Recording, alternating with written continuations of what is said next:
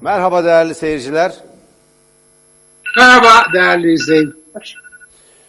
Hocam bugün e, bir liste yayınlandı. Hiç e, gördünüz mü? Enteresan bir site var. Biz bize yeteriz Türkiye'm diye. Acayip arabesk Evet. bir adı var. Valla Türkiye kendisine yeter de e, Türkiye nedense bu Türkiye'yi yönetenlere yetmiyor bir türlü. E, devletin parasını tüketmişler. Milletten e, bağış e, kampanyası düzenleyip para istiyorlar. Bir de e, biz bize yeteriz diye bir grup oluşturulmuş hocam. Bir e, internet e, grubu. Burada e, bağış yapanlar var. Şimdi acayip bir durum var. E, Merkez Bankası hocam 100 milyon lira bağışlamış. Ne diyorsunuz Evet. buna? Merkez Bankası. İkinci sırada Ziraat Finans Grubu, Türkiye Halk Bankası, Türkiye Vakıflar Bankası. Ya bunlar dalga mı geçiyorlar, şaka mı yapıyorlar anlamadım. Eti Bakır Anonim Şirketi ve böyle devam ediyor. Türkiye ve Odalar Türkiye Odalar ve Borsalar Birliği. Sürpriz hocam bunu tahmin edin lütfen. Hani var ya kasasında 100 milyar lira bulunan ve Yani var. Evet. Evet. Hiçbir kobiye, esnafa, küçük üreticiye vesaireye destek olmak gibi bir fikri aklından bile geçirmeyen e, Hisarcıklıoğlu Rıfat Bey var ya e, şey e, Bolu Bey gibi yani bir Hisarcıklıoğlu Rıfat Bey. Önceden böyle söylenirdi. E, onun başkanı olduğu bu Türkiye Odalar ve Borsalar Birliği 10 milyoncuk e, bağışlamış. Yok canım. Ya 10, 10 milyon, milyon. lira Türk lirası. 10 milyon. 100 milyara 10 milyon. 10 milyon. 10 milyar %10 Yani- olacak. Kasasındaki Ee, milletin parası yani esnafın, zanaatkarın parası bir aylık bir sokağa çıkma yasağı halinde bütün işçi ücretlerinin ödenmesi için yetecek paradır. 10, 10 binde bir ba- bağışlamış. 10 binde bir. Devam ediyor. Şimdi NEPA İnşaat ve Ticaret bağış yapanları kınamıyoruz değerli seyirciler. Buradan kınadığımız sonucu çıkmasın. Millet elbette bir dayanışma içinde bir felaketle mücadele eder. Ve fakat bu ülkeyi yönetenler 18 yıldır ne yaptı diye sorma hakkımız var. Bu fonlarda biriken paralar ne oldu? Müteahhitlere aktarılan paralara ne oldu? Bu ünlü müteahhitler var ya hocam bu bütün ihaleleri alanlar onların da listede adı var. Yani onların yaptığı bağışı söylemeye ben bile utanıyorum. Söyleyeyim mi hocam? 3 milyon. Söyleyeyim merak 3 milyon lira. Onlardan biri. yapmayın ya. Sancak var ya ünlü sancak böyle sancak e, bir de e, test biliyorsunuz özel test e, kitlerini alıp e, sonra onları videoya çekip test kendilerine test yaptıkları anı videoya alıp e, parmaklarında da Cumhurbaşkanlığının forsunun olduğu bir yüzük taşıyan o isimler var ya onlar da 2 milyon bağışlamışlar. Ne acayip bir şey ya. Evet, yani 70'lerde yet- 70'lerde de çok ünlüydü o, o aile. Bu o sancak değil hocam. Bunlar o sancaklar değil. Ee, Ha, bunlar bu, başka. Bu e, eski aydınlıkçı Mao'cu iken dönmüş e, bir e, bir dönek e, sancak bu. Bu Peki. öyle yani. Evet. Bu bu Ya o dönek kadar sancak. çok var. dönek Evet, onlar o, o sancak aile, o sancak tül fabrikasının sahipleriydi. Onlar farklı. Fakat mesela Şenol Güneş tek başına, tek başına Şenol Güneş bir teknik direktör. Helal olsun işte bak bunu kutluyorum. Bir milyon bağışlamış. Bir milyon. Ya helal bu olsun. Şenol Birol, Şenol Birol gol denen Şenol Şenol Birol gol gol denen zat değil mi bu eski Evet futbolcu? hocam. Evet. Şimdi ya- Şenol Güneş e, çok Değil mi? sevindim. Çok iyi. Yani 1 milyon bağışlamış. Şimdi devletin kurumlarına bakar mısınız? Roketsan AŞ 1 milyon filan bağışlıyor. Şimdi ya bunlar zaten devlet kurumu. Ya Bizim de Cengiz dal- var mı? Efendim? Cengiz var mı? Kim hocam? Cengiz Cengiz İnşaat. İşte söyledim ya Şu hocam 3 beş- milyon onlar onlar 3 Evet. milyonluk. Onlar 3 milyonluk. Yani hükümete yakın adlarını ifşa etmeyelim. Hükümete yakın burada inşaat şirketlerini görüyorum.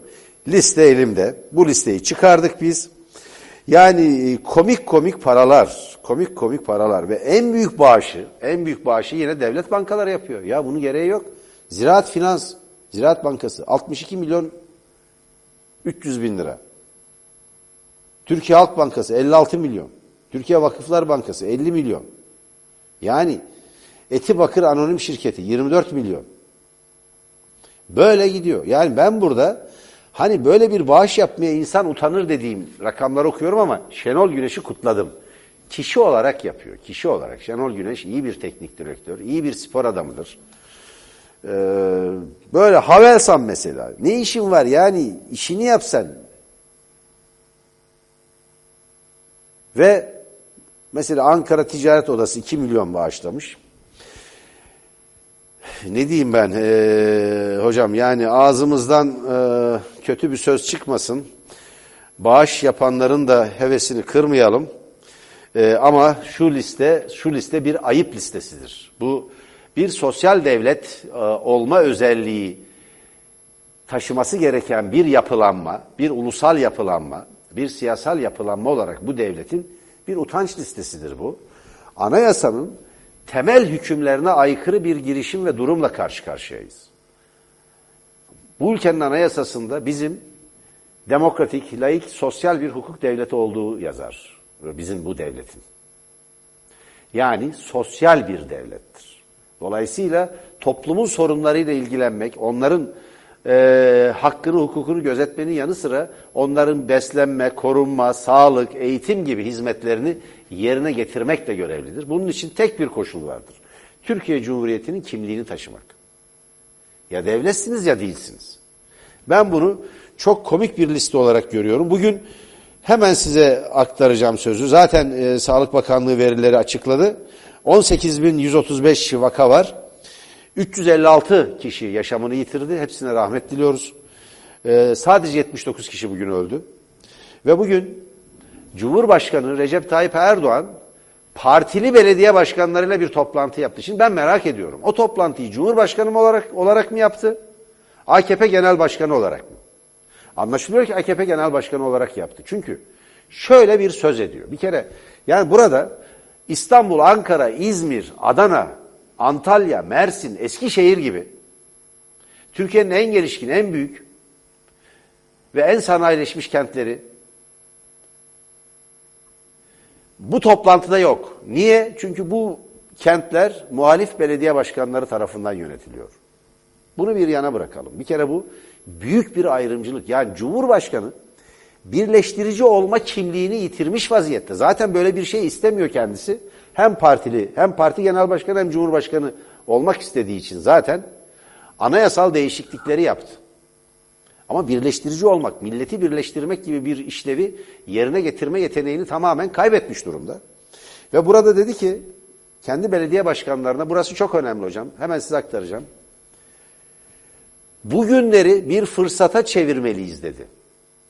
Yani milletin gönül kapılarının AKP'ye açılması için yani partisine açılması için bir fırsata çevirmeliyiz. Hocam ben burada günlerdir söylüyorum siz de katılıyorsunuz, siz de e, katkıda destek oluyorsunuz, katkıda bulunuyorsunuz. Hep şunu söyledik. AKP ve AKP liderliği koronavirüs krizini, felaketini bir fırsat olarak değerlendiriyor. Kendi iktidarını sağlamlaştırmak için, kendi iktidarını yeniden üretmek için, kendi iktidarına bir rıza toplumdan, bir ideolojik onay çıkarabilmek için bir fırsat olarak kullanıyor. Tıpkı 15 Temmuz darbesinin bastırıldığının anlaşıldığı andan itibaren bunun bir fırsata çevrilme girişimi gibi. Olağanüstü hal ilan edip rejim değişikliği için kullandılar. Asker okulları kapattılar, orduyu tasfiye ettiler. Milli Savunma Üniversitesi diye bir üniversite oluşturdular. Anayasayı değiştirdiler, referanduma gittiler, mühürsüz oyları geçerli saydılar vesaire vesaire. Bugün bir dostumuzun evine ziyarete gittim, kendilerinin e, ziyaretine gittim. Orada sohbet ederken, sohbet ederken temel bir eksikliği saptadık beraber. Bir, bir cesaret eksikliği var. İktidarın bu kadar geniş yetki kullanması, bu kadar fütursuz, bu kadar hani e, ne denir? Halk arasında bir deyim vardır. Yani kör gözüne parmağım denir. E, tam da bu hal içinde bu kadar fütursuz, bu kadar sorumsuz ve bu kadar bilgisiz, bu kadar akıl dışı, bilim dışı bir biçimde hareket etmesinin nedenlerinden birisi de Türkiye'nin muhalefet alanının gerekli etkinlikte, cesarette ve gerekli dinamizmi, gerekli bir programı, ihtiyaç duyulan hedefleri, siyasal, toplumsal, ulusal hedefleri koyup bu duruma bir son verme yeteneğini bir türlü gösterememesidir. Bir cesaret sorunuyla karşı karşıyayız.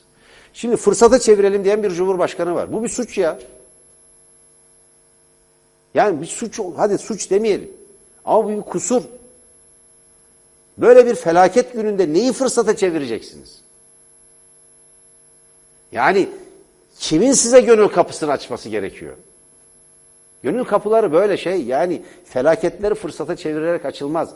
Şimdi kafa böyle çalışınca, hesaplar böyle kurulunca işte ondan sonra da şöyle bir liste çıkıyor. Yani millet espri yapmaya başladı. Temizlik IBAN'dan gelir diye. İman değil, IBAN. IBAN numarası, yani hesap numarasıdır. IBAN numarası. Avrupa, Amerika, bak Amerika kapitalizmin doruğudur Amerika Birleşik Devletleri. Kapitalizmin yeni mabedidir. Yeni dünyadır İngiltere'den sonra. Bu ülkeler milyarlarca doları, Amerika'da iki buçuk trilyon, bu hastalıkla, bu felaketle mücadele için halka harcamaya hazırlanırken biz halktan destek ve yardım topluyoruz. Onun ötesinde bir de belediyelerin, muhalif belediyelerin açtığı yardım kampanyalarını bloke edip engelliyoruz. AKP iktidarı e, bence e, koronavirüs günlerinde e, Cumhurbaşkanlığı hükümet sisteminin bu toplumun dokusuna, tarihine, geleneğine, siyasal yapısına, halkın çıkarlarına ne kadar aykırı, ne kadar işlevsiz ve ne kadar yanlış olduğunu bir kez daha ortaya koydu. Buyurun hocam. Evet, şimdi tabii e, sıkıntı e, bir e, demokratik süreç içerisinde anayasayı filan zorla değiştirerek hatta yasalara aykırı YSK'dan yasalara aykırı kararlar çıkartarak e, anayasayı zorla hem de işte atı alan Üsküdar'da Üsküdar'ı geçti falan diyerek anayasayı değiştirip kurdukları önce parti devleti sonra da parti lideri eşittir parti, lider eşittir parti, e parti eşittir devlet, o halde devlet eşittir lider yani şahıs devleti haline getirmeleri. Zaten e, Sayın Erdoğan da böyle davranıyor açıkça. Hani bir ara e, Fransa, İngiltere, Almanya ve şahsım toplantı yaptık demişti. Ona kimisi işte e, ya dili sürçtü onu demek istemedi filan e, e, demişti. Ben o kanıda değilim. Ben onu bilerek kullandığı kanısındayım. Şimdi en son e, İspanya'ya, İtalya'ya filan yollanan yardım paketlerinde Türkiye Cumhuriyeti'nin değil Erdoğan'ın şahsının yani Cumhurbaşkanlığının ambleminin kullanılıyor kart vizitinin kullanılıyor olması bu şahıs devleti olayını gösteriyor. Evet Şimdi hocam ortada bir orada. şahsım devleti var. Efendim? Bir şahsım devleti ve bir şahsım rejimi var herhalde. Evet evet. Şimdi bunu bunu yani dili filan sürüşmüş değil Sayın Erdoğan'ın. Sayın Erdoğan bunu bilinçli olarak yapıyor. Şimdi ben bunu dünkü e, Sağlık Bakanı'nın o içler acısı çok güzel mantıklı, çok güzel tıp mantığına uygun, e, efendim e, sağlık mantığına uygun, koronavirüsle mücadele mantığına uygun konuşmasının mantıki ve bilimsel sonuçlarını yerine getirmemesinin de nedeni olarak söylemiştim. Yani siz bir şahıs devletinde e, Sağlık Bakanıysanız işte böyle teşhisleriniz doğrudur. Her söylediği doğrudur. Koronavirüs için söylediği de doğrudur. E, onun yanlış olarak sosyal mesafe dediği, fiziksel mesafeyi korumak bunun birinci silahıdır. İşte maskeydi, gözlüktü vesaireydi gibi hekimlerin özellikle sağlık personelinin kullanması gereken teçhizat ve üstelik sonra hastaların işte teneffüs cihazları, vantilatör deniyor o. Ama Türkçe'de vantilatör işte havayı böyle hareket ettirici, serinletici bir alete de vantilatör dendiği için karıştırılıyor galiba o. O e, nefes nefes açmak için solunum aletidir o. E, o onların e, karşılanmasıdır. Yani bakanın söylediği her şey doğru ama oradan çıkan bir mantıki sonuç var. Sokağa çıkma yasağını koyacak, karantina koyacak, kademeli koyacak, sınırlı koyacak, şartlı koyacak ama koyacak. Yani Bu bir zorunluluk haline geldi evet. yapamıyor? Yani başka çaresi görünmüyor. Evet, çünkü şahıs devleti. Çünkü şahıs e, bunu yapmak için devletin yüklenmesi gerekli sorumlulukların kullanabileceği fonları ve parayı harcamış. Nereye harcamış? İşte yandaş müteahhitlere, şunlara, bunlara. Üstelik nereye harcadın diyeni azarlamış, terslemiş. Sana mı hesap vereceğim demiş siyasal rakibine. Sana mı hesap vereceğim, senle mi uğraşacağım diyor. Halktan bunu soran olursa bir de onu terör örgütü işte üye olmadan vesaire filan diye azarlayıp suçlayıp hakkında tahkikat açılıyor filan. Yani so, yani parayı ver ne yaptığını sorma. Ama işte deprem oldu ver. Bilmem işte şehitler oldu Dolmabahçe'de ver. Efendim e, şey oldu e, patlama oldu e, terör şehitleri var ver. Oraya yardım ver. Buraya yardım ver. Ondan sonra Merkez Bankası'nın ihtiyat akçesini bile kullanıyor vesaire vesaire. Ne yaptın deyince de onun azarlıyor karşısındakini şimdi böyle bir ortamda tekrardan bütün dünya devletleri halkına yardım ederken işçisine, emekçisine, esnafına, küçük esnafına, küçük işletmecisine yardım ederken para toplamaya kalkması zaten yeterli bir tepki topladı. Tamam, peki olabilir. Madem öyle, ve madem öyle işte böyle. Yani paralar bitti madem tamam biz dayanışma ve yardımlaşma havası içinde kendi desteğimizi de icap ederse yemeyiz, içmeyiz ama e, başka muhtaç olanların ihtiyaçlarını karşılarız. E belediyeler kampanya açtılar. Belediyelerin kampanyasını engelledi. Belediyelere verilen paralara el koydu. Ondan sonra, asıl ondan sonrası daha mühim. Bugün sizin söylediğiniz toplantıda siz bu e, bu krizi e, bu krizi fırsata e, çevirmeliyiz sözüne takılmışsınız. Ben başka bir şeye takıldım yardım kampanyasını engellemeye çalışanlar diyor. Birlik ve bütünlüğümüze, milli dayanışmaya karşı tavır alanlar ve yani o lafı etmiyor ama gafleti bile aşanlar filan yani hainlerdir demeye getiriyor. Peki çok basit bir mantık sorusu var. Madem ki madem ki bu pandemiyle, salgınla mücadelede halktan yardım isteniyor, daha çok yardım yapılması, daha çok merkeze yardım yapılması, herkesin Kimisi Kızılay'a yardım yapar, kimisi çocuk esirgemeye yardım yapar, kimisi Darüşşafaka'ya yardım yapar, kimisi belediyesine yardım yapar, kimisi iktidara yardım yapar, kimisi Sağlık Bakanlığı'na yardım yapar. Yapar oğlu yapar. Yani bizim milletin ben dayanışma duygusundan hiçbir kuşkum yok. Bizim millete yeter ki sen ve başkalarına yardım etme ve dayanışma duygularını harekete geçirecek bir sebep söyle. Daima tarih boyu böyle olmuştur. Ben ben bu, bu toplumda yaşayan insanlara millet derken bütün vatandaşları kastediyorum. Yahudisiyle, Ermenisiyle, Rumuyla, Lazıyla, Türküyle, Kürdüyle, Alevisiyle, Sünnisiyle her türlü e, etnik ve dini ve mezhepsel e, cemaati de kastediyorum. Ben bu bu sınırlar içinde yaşayan insanlara güveniyorum. Ama sen şimdi bunların yardım yaptıkları kaynaklara el koyarsan, illa parayı bana vereceksin dersen daha önce daha önce ya biz sana bir sürü para verdik şunları ne yaptın bir söyle bakayım diyenleri de hem azarlarsan hem hesap vermezsen hem de haklarında soruşturma filan açıp hapse atmaya kalkar bir bölümünü de gözaltına filan alırsan e sana nasıl güvenip versinler? Ondan sonra da hem başka kaynakları bloke edip engelleyip hem de kim bu yardım kampanyasına karşı çıkıyorsa o haindir demeye getirtirsen bunu ne akıl kabul eder, ne siyaset kabul eder, ne mantık kabul eder. Bu doğru bir şey değil. Yani ben ona doğrusu çok takıldım. Ve oradan size tabii şuradan çok katılıyorum. Bu Türkiye'nin e, bütün bütün bütün vatandaşları temsil eden, kapsayan bir cumhurbaşkanının konuşması değil. Bu AKP genel başkanının konuşması. Nitekim kendisi de aynen o Almanya, İngiltere, Fransa ve şahsım toplandık dediği gibi Cumhurbaşkanı olarak değil, şahıs olarak o toplantıyı düzenliyor ki başkanlar yok. Şimdi iki, iki noktaya daha işaret edip hemen size aktaracağım. Bu noktalardan bir tanesi e, Amerika Birleşik Devletleri ile Türkiye'nin hemen hemen bu salgın karşısındaki zamanlamasının birbirine benzer olması. Yani Amerika'ya baktığımız zaman orada salgın nasıl gelişiyorsa Türkiye'de de öyle gelişeceğini tahmin edebiliriz.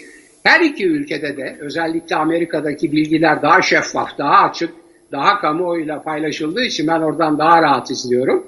Salgının önümüzdeki bir iki hafta içinde iyice doruk noktasına, zirveye ulaşacağını gösteriyor. Ve e, Trump efendi şimdiden çıktı, bugün, dün akşam, dün bugüne işte aramızda 8 saat var, biz ilerideyiz, bugün dün karışıyor onlarla. Dedi ki elimizdeki imkanlar bitmek üzere, tükenmek üzere dedi. Tükenişi söylüyor. Biz dedi her şeyimizi oradaki eyaletlere değil, devlettir oradaki eyaletlerin adı, oralara değil, doğrudan hastanelere verdik. Federal hükümet olarak elimizde kaynak kalmadı. Yani e, efendim işte maske, gözlük vesaire kalmadı. Bunların hepsini hastanelere verdik. Bunlar tükenmek üzere dedi, tükendi dedi. Hem de bunu gazetecilere söylüyor. Bir defa böyle bir durum var Amerika'da. Bunu bir defa e, mutlaka e, vurgulamak lazım. E, şeye gelince, e, Türkiye'ye gelince orada da belirtmek istediğim nokta, belediye başkanları halkla temas içinde oldukları için, özellikle muhalefetin belediye başkanları doğrudan kendilerine oy veren seçmenlere sorumlu oldukları için böyle krizlerde kendilerine düşen rolü oynamaya, halkın, seçmenin kendilerinden olan beklentilerini karşılamaya çalışıyorlar. Yani sizin o arkadaşınızı ziyaretinizde söylenen vardığınız sonuç doğru. Muhalefet yeterince dinamik ve yeterince e, dışa dönük bir şey yapamıyor. Demokrasiyi ve ya, demokrasiyi koruyan, yanlışları işaret eden bir eylem içinde değil. Ama belediye başkanları maşallah hepsi pırıl pırıl ve çok başarılı. Zaten hem Ankara hem İstanbul hem İzmir ama özellikle Ankara ve İstanbul AKP'den alındığı için fevkalade başarılılar. Devletin yapması gereken şeyleri yerel yönetimler, belediyeler olarak yapıyorlar. Bu bağışlara el konması olayının arkasında bir de onların başarısını engellemek çabası olduğunu düşünüyorum. Bilmiyorum siz ne dersiniz? Hocam zaten İstanbul Büyükşehir Belediye Başkanı Ekrem İmamoğlu yani İçişleri Bakanlığı'nın genelgesiyle engellenen durdurulan bağış kampanyasında bir buçuk günde ne kadar para biriktirildiğini bugün açıkladı ve bankalardan el konulan bu paraları serbest bırakılmasını bankalardan ve İçişleri Bakanlığı'ndan da belediyeye iade edilmesini istedi. Çünkü biz bunları yurttaşa hizmet için, yurttaşa katkıda bulunmak için, İstanbullulara katkıda bulunmak için, onların koronavirüsle mücadelesinde yanlarında olmak için harcayacağız dediler. Şimdi orada çok ciddi bir sorun var. Zaten yarın Ekrem İmamoğlu e, Tele1'in konuğu oluyor hocam bu stüdyoda. E, Demokrasi Arenası özel programına katılacak. Uğur Dündar ve ben olacağım. E, ben bir kolaylaştırıcı olarak bulunacağım e, Demokrasi Arenası özelde. Zannediyorum yarın akşam Ekrem İmamoğlu e, enine boyuna her şeyi anlatacak. Bu süreci anlatacak. Ve koronavirüsle nasıl mücadele edilmesi gerektiğini biz konuşacağız. Hangi önlemler aldığını konuşacağız. Şimdi 8 bin 8 bini aşkın vaka var İstanbul'da. Yani 10 bini bulduğunu e, kabul edelim. 18 bin vakadan e, vakanın %50'sinden fazlası İstanbul'da. Şimdi dün yine e, Türkiye'nin Geleceği programında Evren Özalkuş sunacaktı. Rahatsızlığı nedeniyle onun yerine e, Tuluhan Tekelioğlu sundu. Çok önemli ve çok başarılı bir programdı. E, orada e, Çin Büyükelçiliği Müsteşarı katıldı programa. Programda orada ilginç bir anekdot, ilginç bir ayrıntı daha doğrusu verdi. Çünkü kendi annesinden babasından da örnekler verecek kadar çok ayrıntılı bir biçimde Çin'de nelerin olup bittiğini anlattı bize ve e, Türkiye'deki televizyonlar arasında bir ilkti. Çok iyi bir Türkçe konuşuyordu. Onu belirteyim. E, çok net bir e, Türkçesi vardı. Huan'da vaka sayısı 740'ı aşınca karantina ilan etmişler ve sokağa çıkma yasağı koymuşlar. İstanbul'da vaka sayısı 10 bini yani 10 bini geçmiş. 10 bini geçmiş. 8 bin küsur. Dünkü rakam bugün 10 bini bulmuştur. Ve bu geometrik bir hızla büyüyor. Büyük bir tehdit altında bu kent ve burada Türkiye'yi yönetenler nasıl bir strateji izlenmesi gerektiğinin farkında değiller. Çünkü Karşımızda yani bilgisiz, görgüsüz yani e, son derece rüküş bir iktidar var.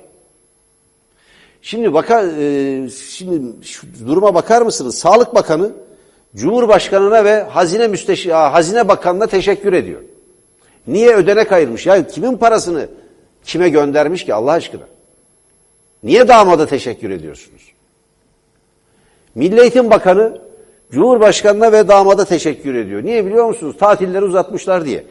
Ya tek adam bir şahsım rejimi oluşmuş. Bir tek adam rejimiyle hani etkili, güçlü, hızlı, dinamik bir şekilde ülkeyi yönetmeyi bekliyorlardı. Tam tersine çuvallamış bir iktidarla yüz yüzeyiz. Ve karar karar üretemiyor. Tabii karar Erdoğan. üretemiyor. Türkiye'yi yönetme yeteneğini yitirmiş tek- vaziyette. Evet, Ve yaklaşan felaket karşısında millet kaderine terk edilmiş durumda. Herkes onun ağzına bakıyor. Karar üretemiyorlar. Yani o tek kişinin kararını beklemekten kaynaklanan bir biçimde karar üretmesi gereken teknolojik ve siyasal makamlar karar üretemiyorlar. Hani bilim kurulu ne iş yapıyor ya? Şimdi dün bizim bir arkadaşımız, siz de dikkat ettiniz, e, Sağlık Bakanlığı toplantısında Ankara muhabirimiz bizim Arzu Hanım, Arzu, e, bir soru sordu bakana. Bilim kurulunda, bilim kurulu bir işe yarıyor, orada değerli bilim insanları var. Ama bilim kurulunun aldığı kararların ne kadar hayata geçirilip geçirilmediği belli değil. Şimdi çok netti soru. Sokağa çıkma yasağı konusu gündeme getirildi mi? Böyle bir karar çıktı mı diye bir soru sordu arkadaşımız. Arkadaşımızın sorusu son derece yerindeydi. Buyurun hocam. Bilim kurulu sokağa çıkma yasağı önerdi mi dedi. Evet. Bakan da pek çok öneriler oluyor. Biz de onların bir bölümünü yapıyoruz, bir bölümünü yapmıyoruz filan diye konuyu geçiştirdi. Evet. Ama kamuoyuna yansıyan bilgiler bilim kurulunun ciddi olarak sokağa çıkma yasağından yana e, tavır koyduğunu ve önerilerde bulunduğunu gösteriyor.